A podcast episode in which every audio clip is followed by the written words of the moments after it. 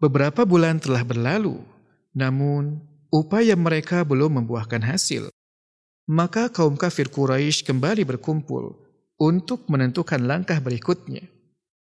Musyawarah yang dipimpin langsung oleh Abu Lahab itu akhirnya menyepakati cara kekerasan terhadap Rasulullah SAW beserta para sahabatnya. Namun, untuk melakukan kekerasan terhadap Rasulullah SAW, tidak semua orang kafir berani melakukannya, mengingat kedudukannya yang sangat dihormati di tengah masyarakat Arab Quraisy waktu itu.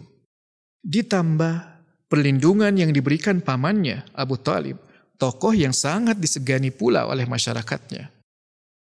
Hanya tokoh-tokoh mereka saja yang penuh kedengkian yang berani mengganggunya secara fisik.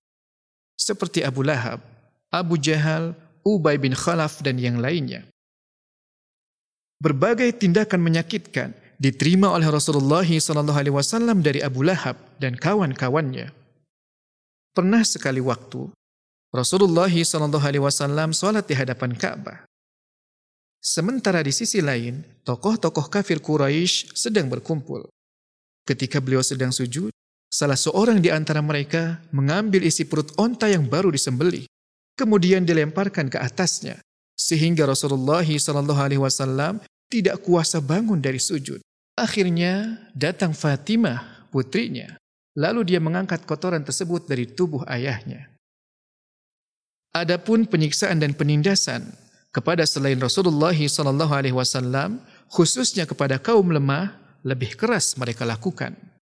Misalnya, pamannya Uthman bin Affan ketika dia masuk Islam, dirinya dilipat oleh tikar, lalu dibuatkan asap dari bawah.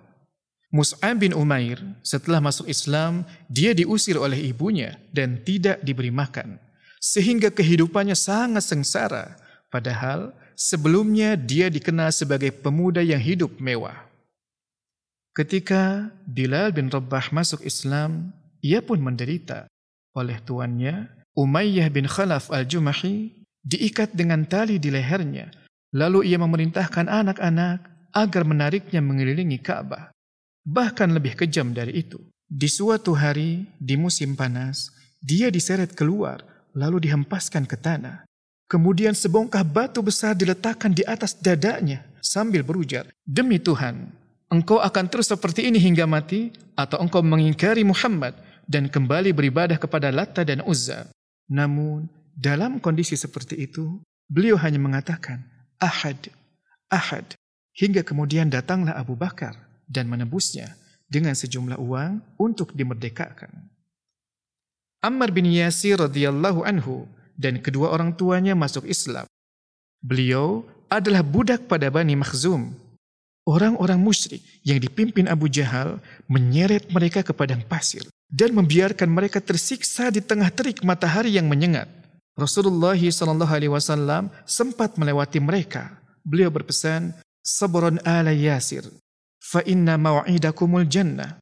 Sabarlah wahai keluarga Yasir. Janji untuk kalian adalah surga. Yasir, bapaknya Ammar, akhirnya meninggal karena tak kuasa menahan siksaan. Sedangkan ibunya, Sumayyah, oleh Abu Jahal ditusuk kemaluannya dengan sebilah tombak hingga dia gugur dan dikenal sebagai wanita pertama yang syahid di dalam Islam. Sedangkan Ammar sendiri terus disiksa semakin berat oleh mereka. Seraya berkata, kami tidak akan membebaskan kamu sampai kamu mencaci Muhammad atau memuji Lata dan Uzza. Ammar tak kuasa menahan siksaan sehingga terucap darinya pujian terhadap Tuhan-Tuhan mereka karena terpaksa. Akhirnya dia menghadap Rasulullah SAW sambil menangis dan meminta maaf. Kemudian Allah Subhanahu wa taala menurunkan surat An-Nahl ayat 106. Man kafara billahi min ba'di imanihi illa man ukrih. Wa qalbuhu mutmainnun bil iman. Barang siapa yang kafir kepada Allah, sesudah dia beriman, dia mendapat kemurkaan Allah. Kecuali orang yang dipaksa kafir, padahal hatinya tetap tenang dalam beriman, dia tidak berdosa. Begitu pula Khabbab bin Ard, Zunairah, dan sahabat-sahabat lainnya yang mendapat berbagai bentuk siksaan atas keimanan mereka. Kesimpulannya, tidak ada seorang pun dari kaum lemah yang diketahui masuk Islam kecuali mereka mengalami berbagai bentuk penyiksaan. Di antara kebijakan yang Rasulullah SAW ambil untuk menghadapi berbagai penindasan tersebut adalah mencegah para sahabat untuk mengumumkan keislamannya, baik dalam bentuk ucapan maupun perbuatan. Mereka pun diperintahkan untuk tidak berkumpul kecuali secara rahasia, karena jika hal tersebut diketahui oleh orang-orang musyrik, maka upaya Rasulullah SAW dalam mengajarkan Al-Quran dan Sunnah kepada para sahabat akan terhalangi, bahkan dapat mengakibatkan benturan fisik antara kedua belah pihak. Hal ini sangat membahayakan karena kekuatan kaum muslimin saat itu masih lemah. Adapun Rasulullah SAW, maka beliau terus melakukan dakwah dan ibadah secara terang-terangan di tengah orang-orang musyrik. Akan tetapi dengan para sahabatnya, beliau berkumpul secara rahasia di rumah Arqam bin Arqam al-Makhzumi di Bukit Sofa yang selama ini tidak diperhatikan oleh orang-orang musyrik.